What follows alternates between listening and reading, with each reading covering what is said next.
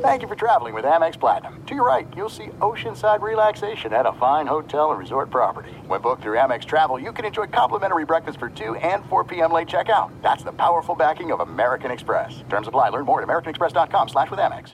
At Bet365, we don't do ordinary. We believe that every sport should be epic. Every home run, every hit, every inning, every play. From the moments that are legendary to the ones that fly under the radar. See for yourself when you sign up today and get $150 in bonus bets when you bet just $5. Whatever the sport, whatever the moment, it's never ordinary at Bet365. 21 plus only. Must be present in Ohio. If you or someone you know has a gambling problem and wants help, call 1-800-GAMBLER. Terms and conditions apply. MTV's official Challenge podcast is back for another season. And so are we. I'm Tori Deal. And I'm Anissa Ferreira. The wait is over, guys. All Stars 4 is finally here. And this season takes it to a whole new level. Old school legends, modern power players, and ex-lovers are all competing in Cape Town, South Africa for the prize of $300,000. And we're going to be right here along with you fans, covering every episode on the podcast. Listen to MTV's official Challenge podcast on the iHeartRadio app, Apple Podcasts, or wherever you get your podcasts. NFL Total Access, the podcast, is getting you ready for the 2024 NFL Draft. I'm your host, Andrew Levy, and I'll be delivering 2 shows a week to make sure you're caught up on the very latest NFL news, including every free agency move and how it changes the draft needs of your favorite team. Draft experts and talent scouts, mock drafts, and a few shock drafts, too. NFL Total Access, the podcast, is already on the clock on the iHeartRadio app, Apple Podcasts, or wherever you get your podcasts. 5G just got real. iPhone 12 and iPhone 12 Pro are here on Verizon 5G. This new iPhone plus Verizon 5G, game changer. With the coverage of 5G nationwide and more cities, the performance of 5G Ultra Wideband, the fastest 5G in the world. Now, when you switch to Verizon, get iPhone 12 on us with select trade-in and select unlimited plans. I want this phone. Get the 5G phone everyone wants on the 5G America's been waiting for. Order online today with touchless pickup at stores. Only on Verizon. The 2020 MLB season will be one like any other that we have seen before. A 60-game sprint in just over 2 months to decide who will be playing in October in a format that lends itself to the unpredictable. But that's where Greg Peterson comes in. He's got you covered daily, highlighting elements and angles that will be essential to know along with his picks with every single game on every single day. Now it is time for the Baseball Betting Podcast with Greg Peterson. Hey, warm hello. Welcome to Love Me Las Vegas for the Baseball Betting Podcast. Myself, Greg Peterson. We've got a terrific show for you. It's in the second segment, Patrick Creighton. He does a great job as Rays show host out there with ESPN 97.5 in the city of Houston. He is going to be joining me in the second segment. We're going to be talking to him about what we've seen from the Astros thus far in the postseason, if they would have a better chance of being able to make the World Series if they face off against the Yankees and the Rays, and just ask him about all these series in general. Going to have a great chat there. And then in the final segment, I'm going to be giving you guys a signed total on every game on Thursday's MLB betting board. It's something I like to call touch them all. Fortunately, we still have all 4 series going on, and I do love to be able to answer your Twitter questions. If there is something that you like answered on this podcast, feel free to fire that in my Twitter timeline at JRSquarty1. If you send these via direct message, aka DM, well, letters DM to Mimi does not matter. You can also send these in via an Apple Podcast review. If you rate this podcast 5 stars, you send in your question, comment, concern, what have you. I will read it off on air, and it is always appreciated when you rate this podcast 5 stars. It certainly helps with being able to give this podcast a little bit more exposure. People get to see, oh, Greg is doing a great job and everything like that. So truly do appreciate it. Thank you so much for that. And we did not get any Twitter questions today, but we did have 4 high-quality baseball games on Wednesday. So let's take a look at those, try to find some trends, and get to know these teams just a little bit better in general. What happened yesterday? Let's go around the bases and find out. We had 1 game in which was decided by 1 run, and of course it's the one that I wound up laying the 1.5 on the run line, as the LA Dodgers wind up taking down the San Diego Padres by a count of 6-5, if you could tell. I'm a little bit salty because Kenley Jansen winds up giving up 2 runs in the 9th inning that allows the Padres to keep it within 1 for Clayton Kershaw.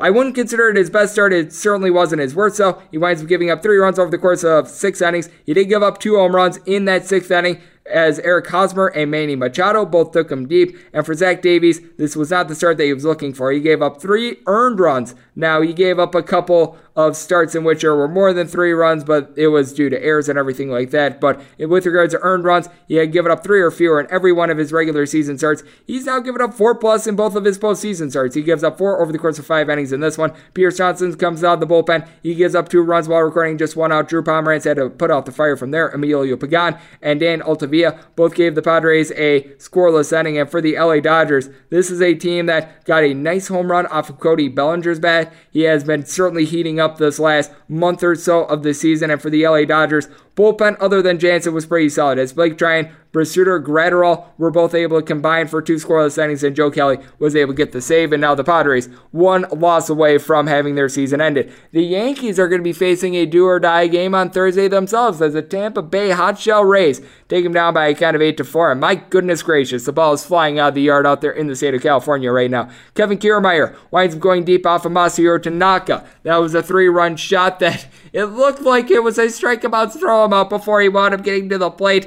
The umpire was certainly having a little bit of a sketchy zone in this one, but if you were backing the over and the Rays, you certainly were willing to take it. Randy Arozarena has become Mr. October for the city of Tampa Bay. His 3rd home run in his last 3 games. He is on absolute fire, and Michael Perez winds up going deep for Masahiro Tanaka. He does wind up giving up 2 home runs and 5 total runs over the course of 4 innings. I will debate that was not all his fault. Chad Green giving up the home run, that was his fault. He gave up 2 runs in an inning. Luis Sessa winds up giving up a run as well, and it caused the team to go to Michael King for 2 innings and Nick Nelson for a full inning. So a lot of long relievers have been used for the Yankees over the last 2 days, and Giancarlo Stanton just continues his tear. He winds up getting his 4th home run of this series. He's had 7 hits so far this postseason, 6 of them for home runs. He went deep off of Shane McCallan, who I believe was making his first career appearance, if I remember correctly, as Charlie Morton. In this one, he winds up going 5 innings. He gives up 2 runs, only 1 of which was earned. He was able to strand the bases loaded out there earlier in this game as William Adames hurt the team with 2 errors, but then from there you wind up having McCallan come into the game. He winds up giving up 1 earned run, 2 total runs. John Curtis with 2 S's on the end of it, 5 outs for this team, and Diego Castillo was able to close the door. And now the Rays, 1 game away from the ALCS, and who they're going to be facing off against in the ALCS is still to be determined, as the Oakland A's, who were down 3 runs going into the 7th inning of this game facing elimination, were able to get a 9-7 win. They got a huge 3-run home run off the bat of Chad Pinder. That is his 2nd of this series. That came off of Josh James. Now this ball had no business whatsoever going out. If you subscribe to the Juice Ball Theory, much like myself, and even if you don't, this is evidence that we've got a juice ball right here. As you also have Marcana going deep, that was off of Jose Urquidy. You have Marcus Semien going yard off of Urquidy as well, and Tommy Lasola did as well. For Jose Urquidy, he winds up going 4 1/3 inning. He's giving up 4 runs,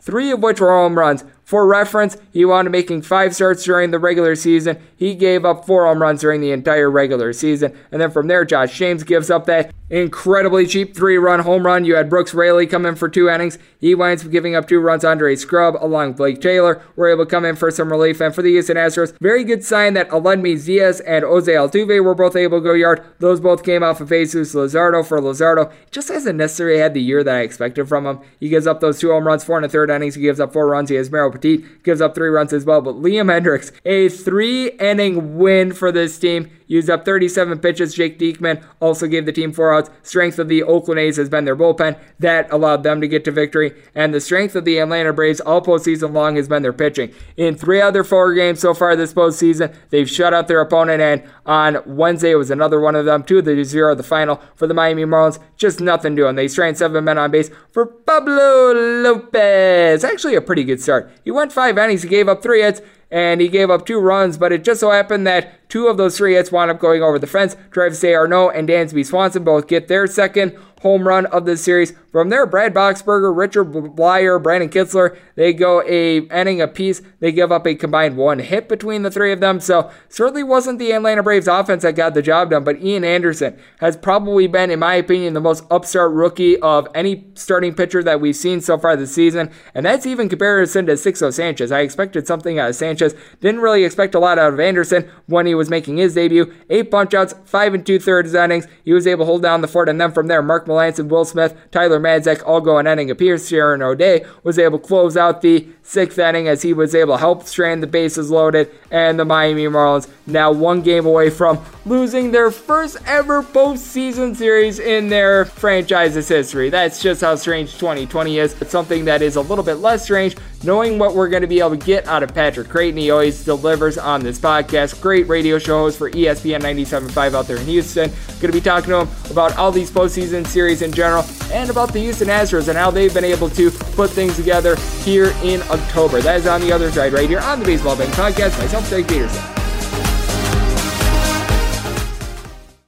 5G just got real. iPhone 12 and iPhone 12 Pro are here on Verizon 5G. This new iPhone plus Verizon 5G, game changer. With the coverage of 5G nationwide and more cities, the performance of 5G Ultra Wideband, the fastest 5G in the world. Now, when you switch to Verizon, get iPhone 12 on us with select trade-in and select unlimited plans. I want this phone. Get the 5G phone everyone wants on the 5G America's been waiting for. Order online today with touchless pickup at stores. Only on Verizon. You're making grilled cheese tonight. The store with the really, really good cheese closes at 7. If it's 12.1 miles away and work ends at 5:45 but rush hour picks up around 6:15, when's the latest you can leave for cheese? Don't know? Not to worry. Waze knows. Take a look at the traffic forecast and plan your drive ahead of time. Waze. Download and drive today. Greg is calling in a pinch hitter from the Overtime Network hotline.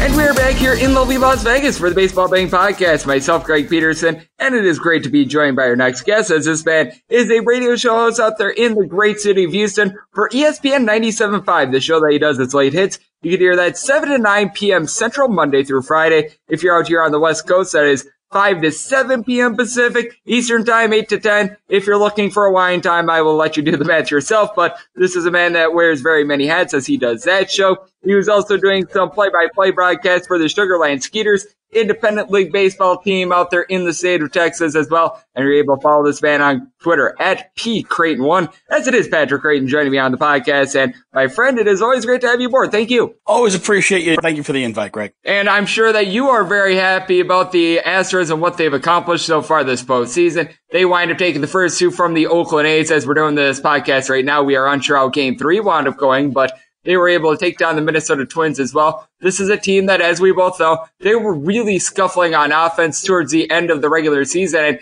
even in those first two games against the Minnesota Twins, it's not like this team was firing on all cylinders. They were certainly the beneficiary of an error in the ninth inning in game 1 of that series, but they've been able to turn things around against the Oakland A's. What do you really attribute this to? Because it seems like things have just all of a sudden been able to turn around for the Astros. They had a historically good offense last year. This year it hasn't been quite the same, but they seem to have gotten it going at just the right time. Well, it looks like the fun is back. A lot of people, look on the team and going, they don't look like they're having any fun. They don't have that energy level. They don't have that swag. They're not yelling and screaming and jumping up and down in the dugout, which is something that we've come to see from the Astros over the last few years. All of that seemed to be gone. I think that was a fair assessment in that they went through the whole cheating scandal. They had a absolute disaster of injuries. And they weren't playing very consistent baseball. They went through a big lull right at the beginning of September. They lost 9 out of 10. And it was just, there wasn't that excitement for the Astros. And it seems to have come back really just in time for the postseason. It's they kind of found themselves offensively against the Twins. And, it's carried over against Oakland in the first two games, but they seem to have found the offense and all the guys that you would expect to hit who are hitting. It's Springer, it's Altuve, it's Bregman, it's Brantley, it's Correa. It's the usual suspects, the guys who, you expect were going to hit. And, you look like, all right, look, Jose Altuve is not going to hit 206 all year long at some point. If he's not hurt, he's going to come around. He's going to start hitting. Same thing with Springer or with Bregman. You knew they weren't going to be 205 hitters forever. They're all starting to find their swings right at the same time, which makes the Astros a very dangerous offensive team. They certainly have been able to find it at just the right time. And I do think that there needs to be a little bit of something questioned when it comes to Major League Baseball, as it is Patrick Creighton joining me on the podcast. We've noticed it in this series, and I've really noticed it in this round of the postseason in general. My goodness, the balls are really flying out right now. There are some people are saying, oh, it's just a hot weather and everything like that. I am of the belief that we've got a little bit of a juice ball situation right now going on in this round of the postseason, although I'm sure that the Dodgers and the Padres might want to disagree with that. But I don't know what your thoughts have been watching these first couple of days of the National League and American League Divisional Series, but it just seems like the ball is flying out at a much higher rate than we've ever seen before, and it just seems like something has been done to these balls. You remember last year, all during the season, the talk was about, you know, the juiced ball and the ball being different and ball being wound tighter and having a harder core and exploding off the bat, and traveling further. And then in the postseason, it's like, okay, well, we got different balls for the postseason. You know, the home rates, they fell a little bit in the postseason. It's like they went and found all those baseballs from last year during the regular season, and those are the baseballs we're using right now because the ball is exploding off the bat. And basically every series except for maybe, you know, the Dodgers, because somebody better stop throwing strikes to Giancarlo Stanton. He might hit one from Houston to Dallas, but the ball's coming off his bat right now. And there's a lot of home runs. I mean, there's already been 3 home runs hitting at Dodger Stadium. Dodger Stadium, notoriously a pitcher's park, all series. Every remark from every broadcaster is, man, the ball's jumping out of here. I've never seen the ball jump out of this stadium the way it's jumping out of here in this stadium, in this series.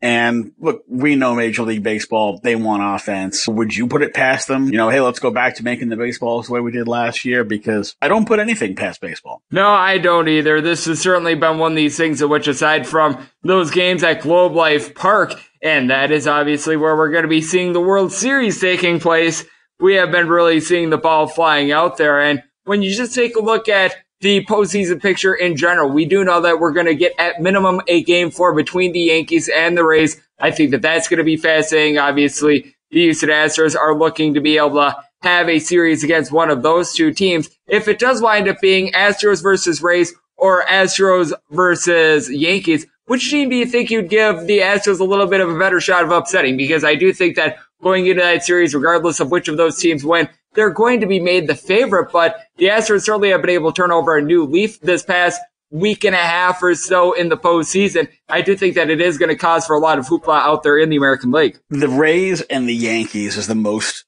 interesting of the division series to me, because you've got all the Yankee offense and you've got all the Rays pitching depth for a series where there's no off days. I think at some point that becomes an issue. Can the Yankees pitching hold up when there's no off days? If the Yankees advance to the ALCS against the Astros, both teams are going to have the issue of, all right, do we have enough pitching depth to get through a long series? You know, we could see, you know, a few of these games really turn into slugfests, because you've got to at some point be able to get outs. And look, the Astros have, what, 8, 9 rookie pitchers on their staff. Think about the Astros staff from last year to this year. No Justin Verlander. No Garrett Cole. You got Zach Greinke dealing with an injury. He's probably not available. No Roberto Osuna. No Brad Peacock. No Chris Davinsky. No Will Harris. Joe Smith opted out. Like, that's almost the whole dang staff. The Astros pitching is like almost completely turned over. You got Valdez making his first postseason. Urquidy pitched last year. You know, he's the guy who maybe has the most postseason experience, him and Lance McCullers, who's coming off of Tommy John surgery. He didn't pitch last year. The Astros are doing this with a completely makeshift pitching staff, and the kids have actually pitched pretty well. You know, they've held up. They went through a lull, like I said, at the beginning of September. The whole Astros team went through a lull. The Astros pitching staff went through a lull. The first 10 days of September, I think they played 12 games, and they lost a whole bunch of them. They've kind of been able to circle the wagons and get everything back on track. Got to give a lot of credit to Dusty Baker and to Brent Strom, because the second time through the league, we've seen all these kids we haven't seen before. Now we're going to make our adjustments, and they've been able to get these kids to make their adjustments and be successful, you know, on now what would essentially be your third month, you know, through the league. And the Astros and the Yankees, we could see some games late in that series that just have a zillion runs. With Tampa, Tampa's offense, generally speaking, is not on par with the Yankees and the Astros as far as star power is concerned. They're not going to hit for as high an average. They're not going to hit as many bombs, but they've got the best and deepest pitching. So that's why I think the Yankees and the Rays are the most interesting ALDS, because that series could go the full 5. if the Astros get out of here, you know, going to the ALCS for the fourth straight year, and they're going to have a few extra days off, and they're going to face whichever Tampa Yankees team had to go the full 5 games, that's a huge advantage going to Houston against either team. I would think they've probably got a better chance of upsetting the Rays than upsetting the Yankees, because the Yankees' strength, with all that offense and an unproven pitching staff, that's a lot of dice stuff. And it's probably easier to beat the team that doesn't score as much as it is to beat the team that's going to put 10 runs on the board and everybody and their brothers hitting home runs. But the Astros, depending on how fast they get through the series, if they can close out the A's and that Tampa Yankee series goes to full 5, Astros have a really good shot to win that series, regardless of who they play. I agree with you. This is a team that certainly has been able to kick it into gear, as we do have Patrick Creighton of ESPN 97.5 out there in Houston joining me on the podcast. And then on the National League side, I think we'd both agree this is right now the LA Dodgers to lose, probably with regards to the World Series in general. This is a team that they led the National League in runs scored. They led the National League in ERA. For the San Diego Padres, they were hoping to get a little bit of something out of Mike Clevenger along with Nelson and Lamet. Well, they got something out of Mike Clevenger, but it was only one inning. Very unfortunate what wound up happening there. And I thought that the best hope of any team in the National League winding up stopping the LA Dodgers would be the San Diego Padres. Looks like that's not going to be happening. I don't know if you have any different thoughts as to the National League, but right now as I see it, it's just the Dodgers and then everyone else. I don't care who winds up coming out of this Miami Marlins versus Atlanta Braves series, certainly looking like the Atlanta Braves, but I think that the Dodgers should be able to take care of business and be able to make the World Series with ease. The Dodgers have been the best team in the National League, hands down, from before the season started.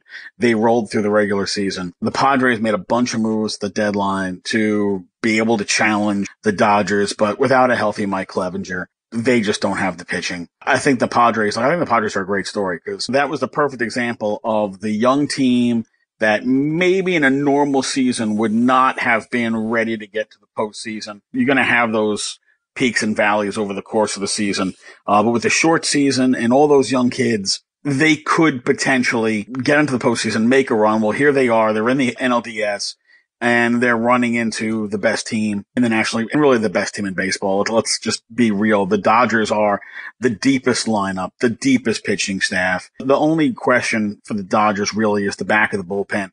Kenley Jansen has shown in the postseason that he is anything but a lockdown closer when you get into the postseason. And, you know, it'll be interesting to see, you know, what kind of Clayton Kershaw we get. If you look at Kershaw's playoff history, he's got a habit of good start, bad start, good start, bad start, good start, bad start. Well, he's coming off a terrific start, and he stringed together quality, you know, strong starts, Cy Young type starts throughout this postseason without having that game where he just gets blasted and he's out of there in 3 innings. Here's a guy who is one of the greatest regular season pitchers in the history of baseball. Can he finally be that guy for an entire postseason where he doesn't have those games where he just gets blasted? I can't explain why it happens. You know, we couldn't explain it for Greg Maddux either.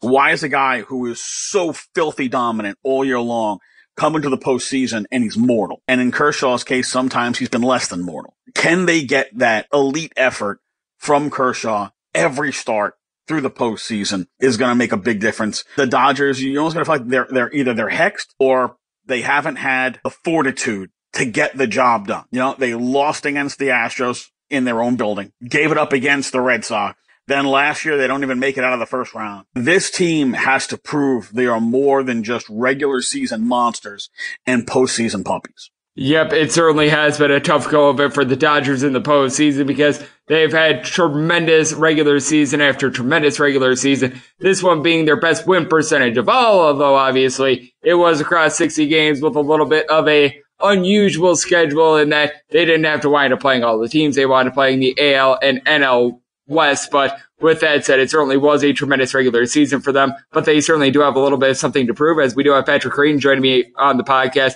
And Patrick, is there anything else that you're really looking at with regards to this postseason? We've obviously talked about the teams out there in the American League, the big bomber in the National League with the Dodgers. Is there anything else that you think might be a little bit of a buried storyline that we might see come to the forefront these next 2 or 3 weeks for the rest of the postseason? Like I said, the Yankees and the Rays is the best series to watch. The Astros have a very good shot to, you know, basically bury the A's today. If San Diego can somehow pull itself up by the bootstraps and make that a series, that would be fun.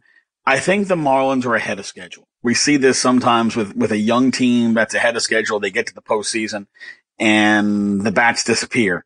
Well, the Braves can pitch and Miami's bats are invisible. I don't know that Miami can really make a series with the Braves because I think that they are ahead of schedule. I don't think they're ready for this spot just quite yet. Very, very young team. Think about everything that team went through.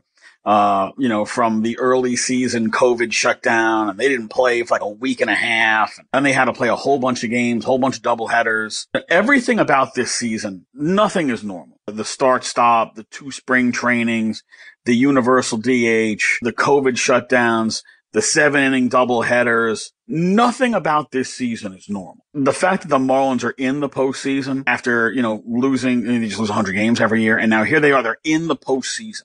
They're playing the Braves. Braves are a better team. And I don't just mean the star power. I mean, up and down the lineup, they're a better team. Rotation-wise, they're certainly a better team. More experienced team. This is the Marlins' first endeavor into the postseason in a long time. And they got through a round. Like, that's a big deal. For me, for the Miami Marlins, they got through a round in the postseason when ever since Derek Jeter took over this team, he doesn't know what he's doing. They're giving everybody away. They're never going to be any good. Even Marlins man doesn't want to be a fan anymore. It's just been negative, negative, negative. Nobody wants to go to the games. The stadium cost all this money, and the old owners don't want to pay the city what they owe, and now they want to go after Jeter like it's somehow his fault. Derek Jeter has come in. They've kind of put some of that Astros model of, building through the draft, having a lot of high picks, hitting on those picks, and he's brought that Jeter-style work ethic and sense of business to this team where, they are all hustle all the time. You don't see the Marlins slacking off. You don't see a lot of the dumb mental errors. Look, they're going to make physical errors, but you don't see a lot of the dumb mental mistakes. These kids are always hustling. They take pride in themselves in the dugout, out the dugout. They're moving it. You can see the transformation happening before your eyes. For the Marlins to be able to rebuild under Jeter and his group the way they have when they were left with the worst farm system, nothing at the major league level, and no ticket base whatsoever, thanks to Jeffrey Luria and David Sampson and the way they just utterly destroyed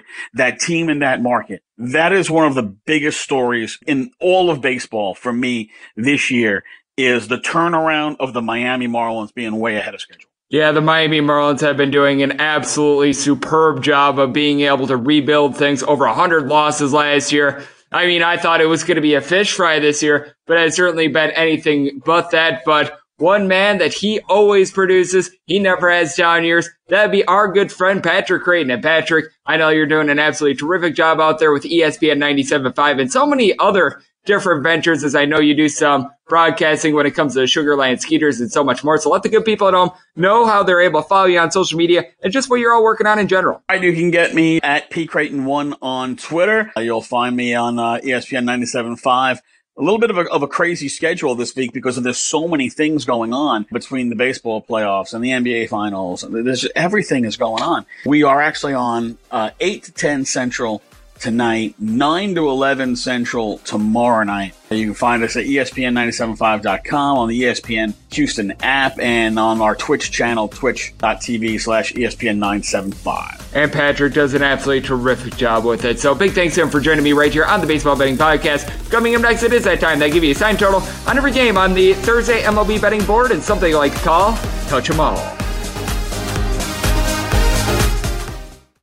5G just got real. iPhone 12 and iPhone 12 Pro are here on Verizon 5G. This new iPhone plus Verizon 5G, game changer. With the coverage of 5G nationwide and more cities, the performance of 5G Ultra Wideband, the fastest 5G in the world. Now, when you switch to Verizon, get iPhone 12 on us with select trade-in and select unlimited plans. I want this phone. Get the 5G phone everyone wants on the 5G America's been waiting for. Order online today with touchless pickup at stores. Only on Verizon. Your morning commute typically takes 25 minutes. If a 400-cubic-foot dairy truck spills 2% milk on the freeway, causing you to take a detour and get stuck at a drawbridge for 20 minutes, how late will you be? Don't know? Well, good news, you don't have to, because Waze knows. With real-time traffic alerts from real Waze users, your ETA is always up to date. Waze. Download and drive today. Welcome back to the Baseball Betting Podcast with Greg Peterson as we're off to a quality start. And now it's time to walk it off in a grand fashion. And we're back here in lovely Las Vegas for the Baseball Betting Podcast. Myself, Greg Peterson. Big thanks to Patrick Creighton of ESPN 97.5 for joining me in the last segment. Now it is that time of the podcast. I give you a signed total on every game on the Thursday MLB betting board and something I like to call Touch 'em All. If a game is listed on the betting board, Greg has a side and a total on it, so it is time to touch 'em all. Do note that any changes that are made to these plays will be listed up on my Twitter feed at GRSCordy1. I'm doing this just as the Padres and the Dodgers game went final and just as Rays versus Yankees went on to the MLB betting board, so we might have some moving numbers, and obviously when it comes to Dodgers and Padres, not going to be able to give you as much there just because we've got to be determined starters, but going to do my best there. Any changes that are made to these plays will be listed up on my Twitter feed at GRSCordy1. As per usual, we go in Las Vegas rotation order, and this will begin with 921, 922 on the betting board, as it is the Atlanta Braves on the road facing off against the Miami Marlins in the city of Houston. I always have a bad habit of saying on the road, but this is a neutral site game as Kyle Wright goes for the Braves. Meanwhile, Sixto Sanchez on the bump for the Miami Marlins. Totals anywhere between 8.5 and 9 on the 8.5. Overs anywhere between minus 115 and minus 120 with the juice. Unders anywhere between even and minus 105. On the 9, unders minus 120 and the overs even. If you're looking at the Atlanta Braves, going to be laying anywhere between minus 135 and minus 145 with the Miami Marlins going to be getting them anywhere between plus 125 and seeing as high as a plus 130.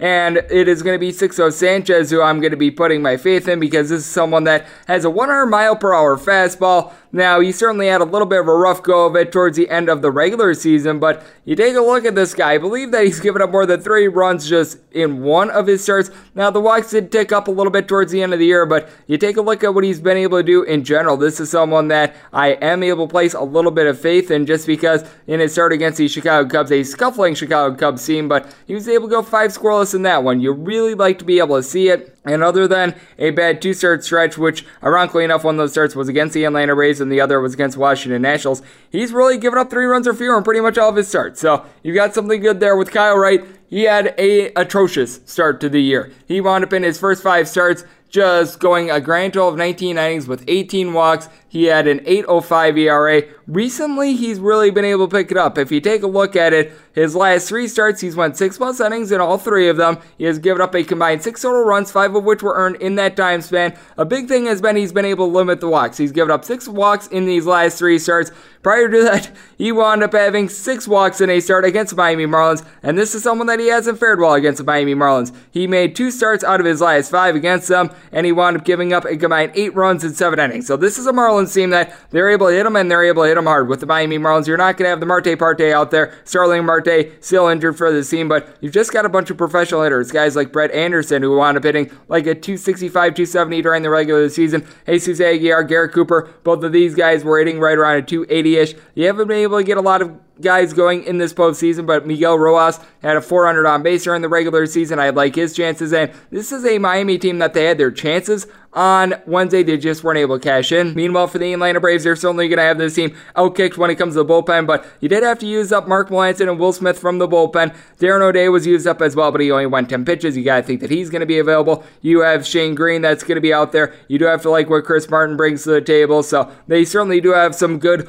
bullpen pieces, but when it comes to length, they might need to go to someone like a Josh Tomlin because I still have my question marks with Kyle Wright. Now with the Atlanta Braves, there's no question marks when it comes to this lineup. Travis Tarano, Marcell Ozuna, Freddie Freeman all hit above a 315 during the regular season. Both of these guys for Freeman and Ozuna wound up being in the top 10 when it comes to home runs and RBI out there in MLB with Ronald Acuna Jr. You could tell that he was fired up in game 1. He winds up hitting that home run. Sandy Alcantara then comes at him with a pitch. This is a guy that has a 400 on base. You don't want to be making him angry. Ozzie Albies, not necessarily have a great series, but he's someone that heated up towards the end of the year. Dansby Swanson was able to get a home run in game 2 as well. With Miami Marlins, you certainly don't have the world's greatest bullpen with this team, but I think that someone in Yimi Garcia who didn't necessarily hold up in game 1, he'll be able to avenge himself in game 3.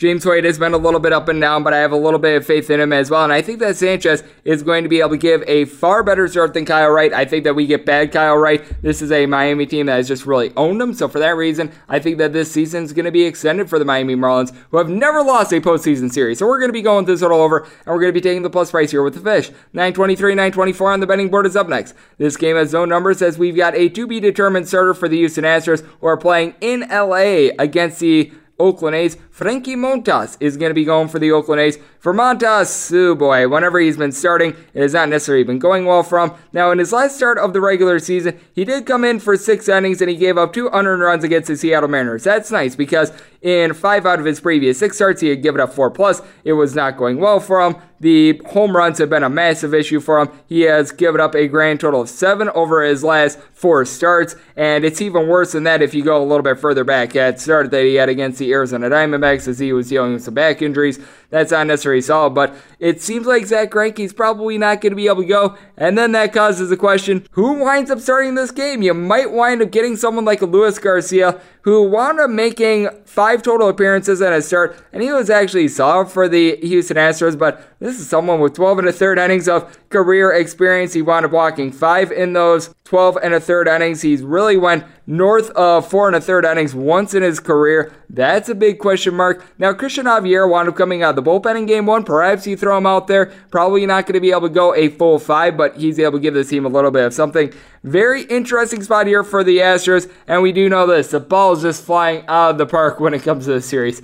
I mean, we saw it once again on Wednesday. These teams just hit home run upon home run. I think that we wound up seeing a grand total of 7 of them in that game. It might have been 8. I am trying to do this off the top of my head, and Liam Hendricks certainly not going to be available. Now, I know that he wound up pitching after throwing 49 pitches in the team's Game 3 win against the Chicago White Sox, but he had to go 3 innings yesterday, 37 total pitches. That's a little bit brutal, but you still have someone like a Joaquin Soria, J.B. Wendelken, guys like this, and for the Oakland A's, this is a team that they don't necessarily hit for a great average, but don't tell that to them in this series because you've got Marcus Semien hitting a .545 after he was cold during the regular season. Tommy Lasello has been able to give this team a little bit of something. You've really been able to get Matt Olson going. He's got 2 home runs in this series. Chris Davis all of a sudden has life. Now, he went 0-5 for the team yesterday, but by and large in this series, he's been able to step up for this bunch. Ramon Laureano, you got to feel like it's going to be able to give this team something along with guys like Steven Piscotty, Robbie Grossman, and Chad Pinder. All of a sudden, is hitting bombs. And for the Houston Astros, George Springer had 14 home runs during the regular season. He has been absolutely terrific here in the postseason with a .500 on base. Jose Altuve in the series,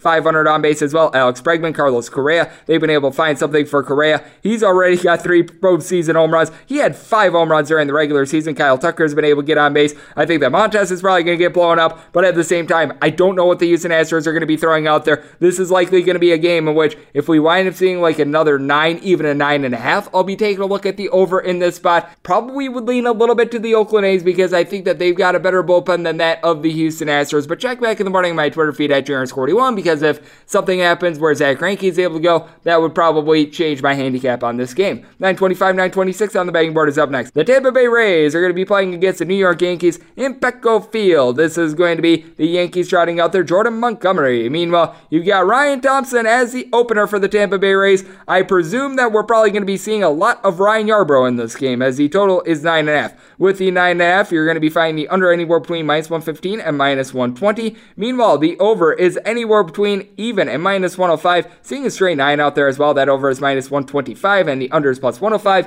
And the New York Yankees opened up a -120 favorite. This has been shifting around a little bit as I'm seeing it right now. You're finding anywhere between -117 and -133 on the Yankees. Meanwhile, plus price on the Rays as low as a +107, as high as a +123. This is another spot in which I'm going to be taking a look at the Rays. They certainly aren't going to be able to get as much depth out of Thompson, but we've already seen Jordan Montgomery have a terrible start against the Tampa Bay Rays. Last time he faced them was on September 2nd, 2/3 of an inning, and he gave up 4 runs, off which weren't including 2 bombs. I mean, that was absolutely horrific. This is someone that has given up at least 3 runs in 3 out of his last 5 starts, but with that said, In 3 out of those 5 starts, he did not go a full 5. You got to feel like he's going to be on a leash. And for the Yankees, this is a team that all of a sudden has really been blowing through their bullpen. Now, Zach Britton along with Aroldis Chapman, they're going to be available out there in the bullpen, but because Davey Garcia only went 1 inning and Jay App wound up having to relieve him, Michael King was used up for an extended amount of time yesterday. Nick Nelson has been used out of the bullpen. You really don't have a lot of long guys, and this is a guy in Jordan Montgomery that I don't know if he's going to be long for this game. Now, with the Tampa Bay Rays, they do an absolutely superb job of being able to maneuver their bullpen. John Curtis is not going to be able to go for this team, but I presume that Ryan Yarbrough is going to be able to see quite a bit of time in this one. He had a 3.56 ERA during the season. He wound up having an opener go for him in 2 of his starts, and by and large, he's been very solid over his last 5 appearances.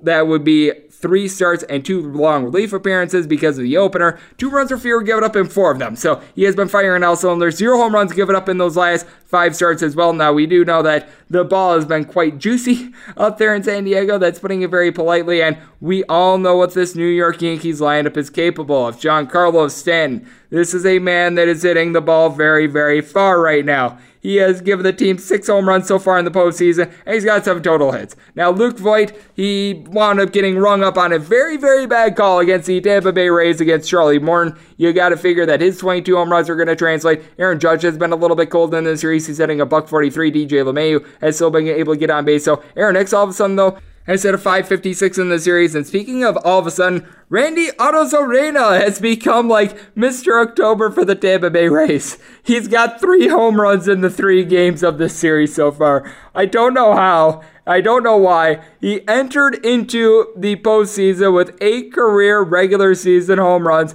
And all of a sudden, in 4 postseason games, he has been able to find it with a trio of home runs. I mean, it's just absolutely insane. Austin Meadows continues to not hit along with Brett Phillips, and Joey Wendell has been able to get on base, .545 batting average. Yoshi Satsugo just continues to disappoint ever since coming over from the MPB, but Mike Perez wound up going deep for this team yesterday. That's when you know things are going right along with Kevin Kiermaier. He wound up having that 3-run shot in which it looked like there might have been a strike about to throw him out prior to that, but with the Tampa Bay Rays, you've got guys like Aaron Slager, they're able to come out of the bullpen for multiple innings. This is a team that they do such a good job of being able to maneuver things, and I actually could see this being a little bit of a sneaky under. If this line continues to hold at 9.5, I'm going to wind up taking the over. I presume that it's probably not going to be jumping too much, but if this thing were to reach double digits, I would take a look at the under. That would really be my buy point here at 9.5, especially with the juice being a little bit on the under. I am going to be going over in this spot, and I am right now seeing the money pouring in on the Yankees. So plus price with the Tampa Bay Rays just continuing to look better and better. So going with the Rays at 9.5, I'm going over. At 10, I'd start to look at the under. And 9.27, 9.28 is the final game on the betting board. We do now have a starter for the San Diego Padres as they're going to be facing off against the Dodgers. Dodgers have yet to announce a starter. Got to think that it's probably going to be someone like a Tony Gonsolin in this spot. Meanwhile, Adrian Morejon is going to be going for the San Diego Padres. No numbers on this game. I mean, as long as the Dodgers are out there, a human being not named Kenley Jansen, I'm probably going to wind up taking them on the run line. That's just me being honest here. I mean, I do think that it's going to be Tony Gonsolin, but if you take a look at the lineup of this team, you did wind up having Dustin May come in for long relief in Game 1, so you could also have Julio Arias. And regardless of whether it's Gonsolin or Arias, both of these guys had a 3.30 or lower ERA with Arias. He's been very good at being able to keep the ball in the yard. He's given up 5 home runs over the course of 58 innings. Not necessarily great swing and miss stuff, not the stuff that we saw him coming up with before the Tommy John, but still 50 punch-outs across 58 innings during the regular and postseason. And for Gonsolin, this is someone that was just absolutely superb for this team, aside from a very strange long relief appearance in which Dustin May went down with an injury. He really has been able to hold down the fort for this team. 2 home runs given up in 46 and 2/3 innings in a starting role in ERA south of 2. I have faith in both of these guys, with Kenley Jansen getting used up for quite a bit in the team's win on Wednesday. That actually gives me a little bit more faith here in the Dodgers. And with the Dodgers, we all know about this offense. I mean, you got Mookie Betts and Corey Seager at the top of the fold. Both of these guys hit north of a .290 during the regular season. They had a combined 5 hits during the team's win on Wednesday. Justin Turner down for what is a consistent 300 hitter. Max Muncy up below the Mendoza line of 200 during the regular season, but he's hitting at 375 during this series. AJ Pollock, along with Austin Barnes, you got to figure that they're going to find it. Cody Bellinger has been hitting better, and Will Smith currently hitting a 0.000, but with that said, 375 on base. And for the Padres, this is certainly a team that's able to mash. Manny Machado and Eric Hosmer wound up going deep in Game 2. You've got Fernando Tatis Jr. is in a little bit of a scuffle, but we saw him heat up in Game 2 of that series against the St. Louis Cardinals. He and Will Myers both had multiple home runs in that game. Both of these guys are a little bit cold, but I think that they're going to be able to find a little bit of life. Trent Grisham has been able to do a solid job of getting on base in this series as well. And for the Padres, they do have a much more solid bullpen than what it was before the trade deadline, but they wound up having to go to Emilio Pagan, Pierce Johnson for the second straight game, and Dan Altavilla wound up having to go for 20 pitches. With Motorhone, this is someone that he's got good stuff. He's going to be a player for the future for this team, but you gotta think that he's probably not going to give you really not much more than 3 innings. I still remember when he wound up making a long relief appearance about 2 weeks ago against the LA Angels. He wound up giving up multiple home runs. This is someone that during the regular season, he just flat out wasn't necessarily great. It felt like he would cruise for about 2 or 3 innings, and then all of a sudden, things would go completely haywire as he was pretty much Captain Break class in case of emergency for this team with a 4.66 ERA.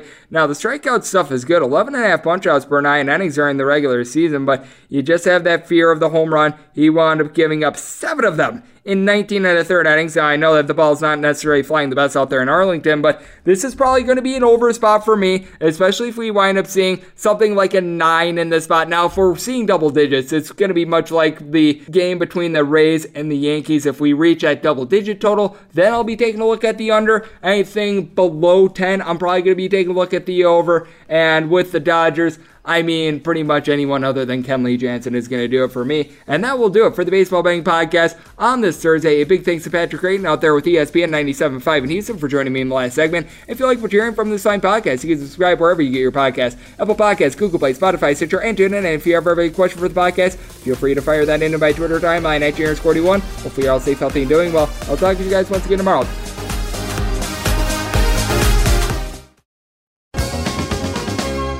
Your morning commute typically takes 25 minutes.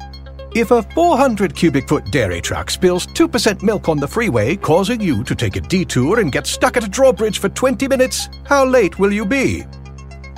Don't know? Well, good news, you don't have to, because Waze knows. With real-time traffic alerts from real Waze users, your ETA is always up to date. Waze. Download and drive today.